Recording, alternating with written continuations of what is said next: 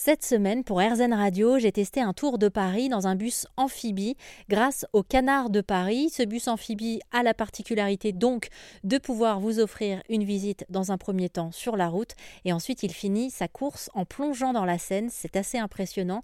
Ça a un côté aussi magique. J'ai demandé à Philippe des Canards de Paris de nous expliquer un petit peu comment s'était passée cette aventure. Alors c'est assez compliqué parce que ça nous a pris 6 euh, ans de construction et d'homologation.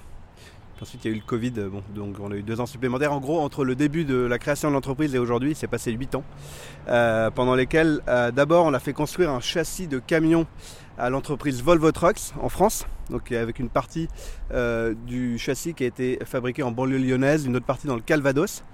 Et après avoir fait le tour des chantiers navals en Europe, on s'est rendu compte qu'ils n'avaient pas la compétence, donc on est allé aux États-Unis avec notre camion pour construire euh, la coque, faire l'essentiel de la transformation dans un chantier qui fait ça depuis une vingtaine d'années, mais qui ne sait pas faire ça aux normes. Il y a plus de 10 000 pages de réglementation.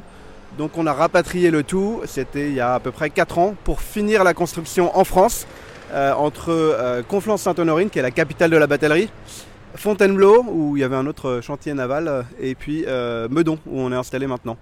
Donc euh, voilà, techniquement, j'essaie de résumer 8 années en, 15 ah secondes. Voilà, c'est 10 000 pages de réglementation parce que euh, comme il s'agit du premier bus amphibie, il n'y a pas de texte à proprement parler pour euh, ce type d'engin. Donc il faut respecter tout à la fois toute la réglementation routière et pour avoir une carte grise et, et, toute la réglementation fluviale. Et toute cette semaine sur RZN Radio, on va en apprendre davantage sur ce bus amphibie que je suis allée tester pour RZN Radio et vous pouvez écouter cette expérience sur rzn.fr.